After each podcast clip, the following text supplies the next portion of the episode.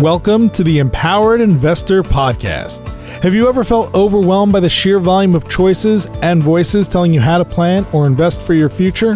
With his straightforward approach, host Keith Matthews of Tulette Matthews & Associates cuts through the noise to help you create a winning action plan for you and your family. The decision-making framework discussed in this show can transform you and your investment experiences and will increase your odds of becoming financially secure. Learn more and subscribe today at TMA-Invest.com. Welcome to The Empowered Investor. My name is Keith Matthews, and I'm joined by my co-host, Marcelo Tabuada. Marcelo, how are you today? Very good, Keith. How were your holidays? It was great, thank you. Boy, I wasn't sure you'd open up this way, but now that you did, I played a game that you've mentioned in previous episodes many moons ago. I played Settlers of Catan. Oh, I'm so happy you did. Did you like it? Yeah, I play with my whole family. It reminded me of the old board game called Risk that people used to play in the 70s and 80s, except it doesn't take 6 hours to play. You play it in an hour and a half. It's perfect. It's great for attention spans that are good for that couple hours. You know what I love about Catan? It really shows people's true colors. What do you mean by that? You see people's darkest side when you're trading and trying to get ahead in the game. But anyways, it's such a fun game. I did some of that as well. My New Year's Eve was online Catan and sushi with my siblings. So that was a good way to end the year. And the rivalries get really heated. So, yeah, you mentioned you were doing online. I'm amazed that a board game like that, which sells just massive quantities, it's striking because you look at the board game and you go, probably cost $5 or $6 to produce the board, the cardboard, the pieces. And yet the margins are just massive. It's a wonderful, profitable business, that Catan.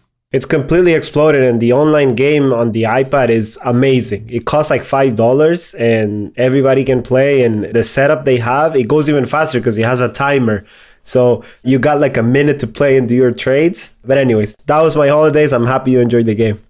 So listen, today we're talking about 2021 year in review. Right. And in particular, we're going to cover off a 2021 asset class returns.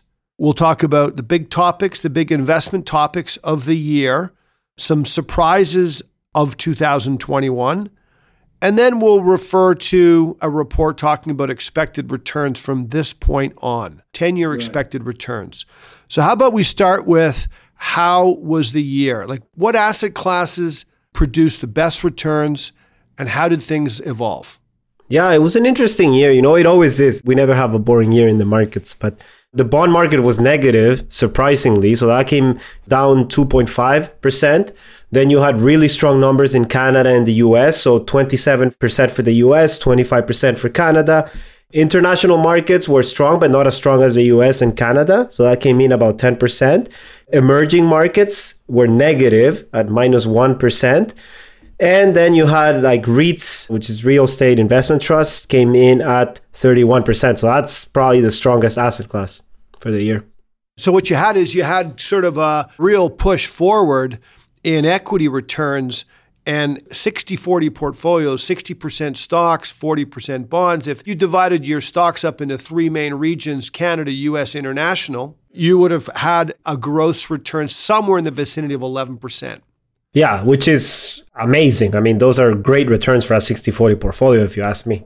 100%. 100%. So let's kind of look at this in a little bit more detail. When I think back to last year, I think a lot of investors and listeners would look at the year and go, well, if I look at a chart of the TSX or the S&P, things just looked like they're always going up. A few bumps here and there, but it looked pretty steady. And really, we know that it wasn't steady underneath. It's kind of like the duck that swims across the pond. The duck on top of the water looks gentle, but under the water, the duck's legs are paddling at 1,000 miles an hour. Like, there was a lot of turbulence. When you think of some of the big movements, some of the turbulence, what comes to mind for you? Well, there was a big rotation between value and growth. So we saw that happening, and small versus large as well, as opposed to 2020. Then, you know, we had industries that did well. Your usual suspects did really well. The FANGs, so your Facebook, your Amazons did really well. And a lot of the things that benefited from the reopening, from the pandemic, did really well. So you have your financials, your industrials, energies, REITs did really well. And then you have something that did really poorly, which is small cap growth with low profits, as opposed to the year before where like they did amazingly well with no profits, surprisingly. Yeah, absolutely. You highlighted all of the positive industries, the reopening industries that did well, but there's that one area that you referred to that had a really, really rough year. We're going to spend a little bit of time later on this one. You know, a lot of times people were referring to them as the disruptive technologies. They were the darlings the year before. Everybody wanted to own those types of stocks. They were the stocks like the Pelotons, Lightspeed, Zoom, you name it. Robinhood. Robinhood didn't come out in 2020. Remember, it only came out in 21. But yeah, a lot of those technology and those lockdown companies had spectacular battery companies, Plug. They had spectacular returns. And then in 2021, we saw massive negative returns, in particular in the last 6 months. When I look back at last year, you had at the beginning of last year, the first 6 months, all the value stocks surging because of the reopening. Right after the vaccine, they took off for 6 months and growth slowed down. And then in the last 6 months, large cap technology growth continued, value was flat, and small growth got destroyed. And I mean destroyed. You've got companies like Peloton, which is the bicycle company, at the top of the market in 2021 to where we're at today, it lost 79%, Marcelo. Wow. It's almost right back to where it was pre-pandemic. Yeah, those are the stocks that were dominating the headlines, pretty much. Absolutely. You had, you know, one stock that did extremely well at the end of last year was this technology battery QuantumScape. That lost 82% last year.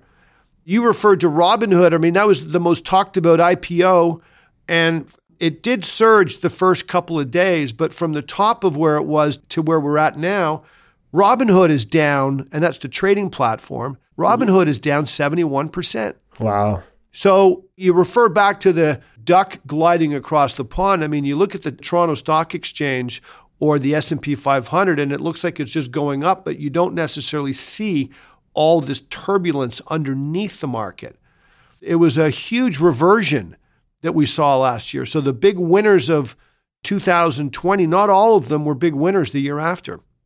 The industries that struggled, energy, which was in the dumps in 2020, had a huge bounce back in 21.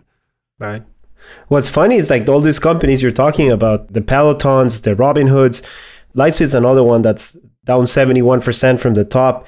All those are great companies. It's not even a question of whether they're good or bad companies. It's just they've been hyped.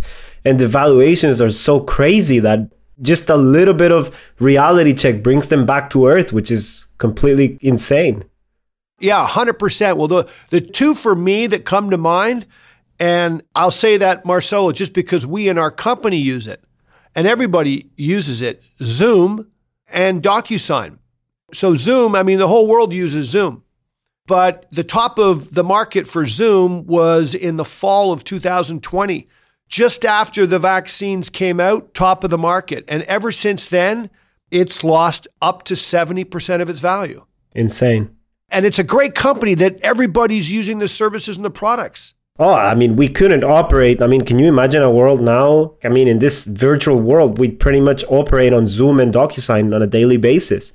Yeah, and DocuSign, for those who may or may not be aware of, it's a digital signature application process that allows firms and service firms to send documents out on a secure basis so that people don't have to meet face-to-face, because that's the way documents were signed 5 years ago, had to meet face-to-face. So it's revolutionized our business. It's been an incredible service, yet its stock is down 56%. It's exactly what you're talking about. All the hype that mentioned these companies would just grow forever, the sort of air in the balloon sort of fizzled out a bit. Yeah, absolutely. I sent you a quote this morning. Did you get to read it? Uh-oh, which quote did you send me? I find that so remarkable too. So like, it was a quote by an investor called Jim Grant.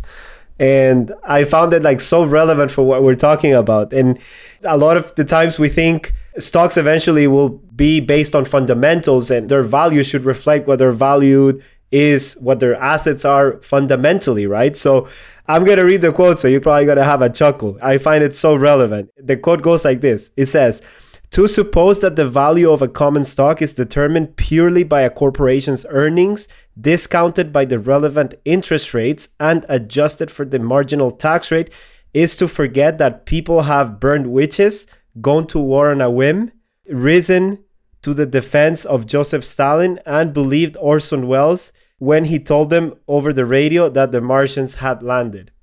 I love that quote because it shows how powerful a story and a narrative is. Yeah, I'm just seeing your text. I'm looking at it right now. Now, you know that Jim Grant is a Bond guy, right, Marcelo? No, I didn't know that. Yeah, Jim Grant used to write the Grant Observer, and it was a very famous fixed income, nerdy, economic-based newsletter that bond managers around the world used to read. Right. That's a great story. So, Marcelo, what are the other things? So that talks about one area highlight of the year for 2021. What are some of the other things that we want to point out that was a little unusual or needs a nice comment around? Well, we did two shows on inflation, and I think it's on everybody's mind now because if you follow the news, you obviously know that inflation is quite high now. And if you don't, you've probably noticed it at the pump. You probably noticed it at the supermarket where everything is more expensive. So we've gone from believing that inflation is going to be transitory versus more structural and more long-term. And we've seen even Jerome Powell from the Federal Reserve pivot and change his opinion on this. So I remember the first episode we did, Keith, we were discussing about how hard it was to predict inflation and how differing the views were amongst the experts. And Jerome Powell was one of the ones who was pretty much saying that we shouldn't worry because inflation was probably transitory. And now he's shifting his views and saying, you know what, maybe we have something here that may be more structural and long-term. That was quite of a surprise to me. Well, you're right. His pivot, the fact that he changed his mind was definitely a surprise, and hence he got nicknamed the pivot, the Powell pivot. But I think the story is inflation roared back, and now there's a lot of discussion that it might appear that it might be here a little longer than people thought originally. And there's all sorts of reasons for it. There's this massive amount of labor shortage. Firms are trying to find ways to fill gaps. Hospitals, medical systems are looking at trying to make sure people are there for jobs and positions. The latest statistic I saw in the U.S. had something like 6 or 8 million workers have actually left the workplace. In other words, they either retired, they're taking time off, they're sort of chilling out, they're disconnecting themselves. And that's a massive hole to fill. And so, you know, that and supply shocks and a variety of other things are pushing inflation.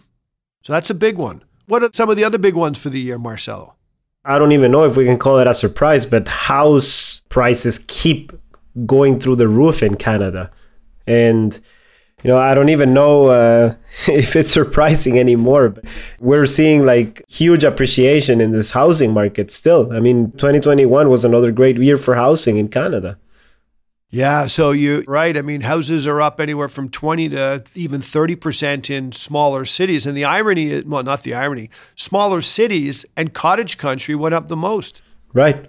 Versus the large cities. That's definitely a big story for the year. And I think there's a lot of discussion. A lot of individuals are trying to figure out, how do you fix this? Obviously, if you're long home or you own a home or two homes, or a rental property or a cottage, you might be happy. But there's a portion of the population that still don't own homes yet. The entire next generations are sitting back saying, well, how do I make this work for me? It's a challenge. I have a friend who, you know, it's pretty much describes what's going on. He's looking for a house in Saint-Eustache, leaving the island of Montreal for people who are not familiar with it. So he told me that they put an offer on a house and it sold $100,000 over asking. And when he told me that, I was like, this is insane. Before, it used to be that you go to places that are farther from the island, you would expect that they're cheaper than what they are in the actual city, right? And now we're seeing all these huge price increases and bidding wars in the outer parts of Montreal. People are just going farther and farther, and you know, it's getting there. And it's not just Montreal. I mean, it's whether you're in the outskirts of Toronto, Vancouver, Calgary. I mean, it's the entire country. And $100,000, we did this analysis earlier in the year, $100,000 is, call it $300 or $400 in mortgage. So you're paying an extra $300, $400. That gives you $100,000 worth of pricing power, which for some people, they would say, based on this pandemic that I'm living through, the money I'm saving by not going to dinners, by not doing this, by not having two cars, I can afford the $400, or I can afford $800, so I can afford to spend more in a mortgage. And that's the tricky part, because if we do see some reversals in interest rates, there's going to be pressure. If we see the pandemic over and more blue skies around the economy, people will maybe want to live downtown in Montreal and not have homes to worry about as much. Definitely not have cottages to worry about as much. I think that's an issue that we're going to see a bit of a reversion. We're talking about reversion of stocks here and themes that we've seen in either value stocks or growth stocks. They revert back. We might very well see that in cottage country. Yeah. You have a cottage, right? You see the prices around your cottage are probably gone up insanely. We've owned a cottage for 25 years. There's reasons why we owned a cottage at a very young age. But we've seen cottage country, and we've seen cottage country where people would say, oh God, you know, you go on a lake and there'd be out of 20 homes, 6 would be for sale. A third of the lake is for sale. Now, if I talk to people up in the area where our cottage is, people are building cottages in the middle of the woods, not even close to the lake, because they feel like it's a place they can relax, have a barbecue, and take off their mask. And so contractors are kind of just sitting back saying they've just never seen this before. Wow. That scares me a bit, because if we see a situation where we have high interest rates because the economy is hot and people have a lot of debt and they're overstretching themselves for properties, I don't think that's a good mix. Every Canadian is following the real estate story now. And I think that whether it's government at the federal level, the provincial level, the municipal level, everybody's trying to find ways to see how they can release the pressure. And I just think there's so much pent-up need for that to be not fixed, but provide solutions. So I think that we'll be following this for many years to come. Yeah, 100%. Marcelo, what about IPOs? That was a big theme in the last 2 years. What comments would you have around that? In Canada, there were about $400 million in IPO fees in 2021. So about $9.2 billion were raised. So about 40 Canadian companies went public in 2021. And I tell you, like, I looked at the performance. This is out of an article from the Globe and Mail. If you look at this cohort of IPOs and you compare it to the S&P TSX, adjusted for the day they went public, they underperformed the benchmark by 7.4%. So that means that as a group, that IPO, those 40 companies that went public, ended up underperforming the benchmark, which in theory means that if you were just to own the index, you would have outperformed that group of IPOs by 7.4%. So bad year overall. And again, this fits into the what we spoke about earlier, which is the return of small growth companies. And that same IPO theme is going on in the United States as well. Reported last week in the Wall Street Journal, 65% of companies have negative returns since their initial price. So again, it's a reversal. IPOs only went up in 2020. So 2 years ago was a year that just about, you know, you just couldn't lose money at the end. You started the year off with a 30% correction, and you ended the year off with frenzied speculation. And we spoke about this a year ago in our review, and I'd never seen this before. We have that much speculation that close to a correction. And so now last year, it fizzled out. The IPOs just kind of fizzled, and especially in the last 6 months of the year. Well, you know, you look at those stocks you mentioned at the beginning of the podcast, and the behavior is so similar. You know, they peak and then they start going down, and a lot of people probably put money at the peak. and they put money when the stock is hot and everybody's talking about it and they're hearing about it from their friends. And then it ends up in disappointment. I mean, we have the numbers here from the ARK Innovation Fund. I find that story remarkable. Let's get into that. Yes, let's do that for sure. But what you're alluding to, what you're referring to is investors buying when things are really high. So in other words, they don't buy in advance of the stock lift. They buy after the narrative is out and everybody's in love with the stock. So what we're going to get into are things called money-weighted returns, which is you can have a return of a strategy, which is X, but that doesn't mean that's what investors got in that strategy.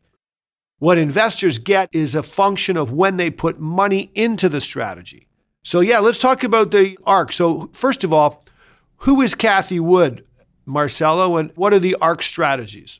So Cathie Wood is this superstar portfolio manager that started this fund called ARK. And their fund is called ARK Innovations. And it's a fund that invests in software companies and IT companies. It's a very different way of investing. They don't have a style or an investment philosophy. It's pretty much if we like the company and we think it's going to do well over like a 5-year period, we'll buy it without a regard for the fundamentals. To me, it sounds a lot like she's just buying on gut feeling and just by her field of which companies will do well. And it did incredibly well in the last few years. But hang on a second. I mean, she's also going to say, I'm buying companies that have a specific technology which will disrupt an already existing industry, which is not functioning very well, not very productive. And somehow this technology will really be a killer and have an incredible investment return. Right. That's why the fund is called ARK Innovations, I guess. Yeah. So she's a big believer in Tesla. She's a big believer in a lot of these technology strategies. So really, she's, like you said, she became a superstar. She manages a fund that trades as an exchange-traded fund. And in the world of money management, I guess in 2020, so again, 2 years ago, she would be plastered on a lot of reviews. She would have been a hot commodity. She would have been like, you got to get Cathie Wood to be on your interview. Somehow, if you get her, it's going to be great. So I know where you're going with this. How did it all work out last year? So you were talking about the difference between time-weighted returns and money-weighted returns. And I think that's pretty simple. So if you hear that a fund, for example, I say Fund X returned 12% on the year, we can assume we're talking about the time-weighted returns. In other words, it doesn't include the money in and money out. So when we say that, if a fund returned 12%, it doesn't necessarily mean that the investors got 12%. And that's because you may come in at a different time period than when the year started. So we always see that Morningstar publishes this study called Mind the Gap every year when they try to like aggregate the market and look at how the market did versus how the actual investors did based on when they put in the money. And for example, if the market goes down and you're panic selling or you're buying at the top, that's going to have an impact on the total return. So that's what we call money-weighted returns. So Morningstar tried to do something really cool with the Cathie Wood story. And I think the numbers are remarkable. If you look at the 5-year return. So the 5-year return for the fund, Keith, was 41.3% over a 5-year period. Okay. The money weighted return for investors over that same period, 5 years, was 9.9%. So the gap is incredible. Yeah. So what you're saying then is that the investors actually don't get the stated return because they haven't been in the fund all that time. They've been buying at the top end. So you're right. I mean, ARK lost 46% from the top of the market to where it's at today. And so a lot of people would say, yeah, but look, it did extremely well in the last 5 years. And so this is where you now come in and say, okay, great. It did extremely well in 5 years, but how many investors actually were invested in that strategy for 5 years? Or how many of them bought it really only in the last year and a half after all the big returns were done? And so that's what you're alluding to is most people were buying after the big run up. And so hence their returns aren't that great.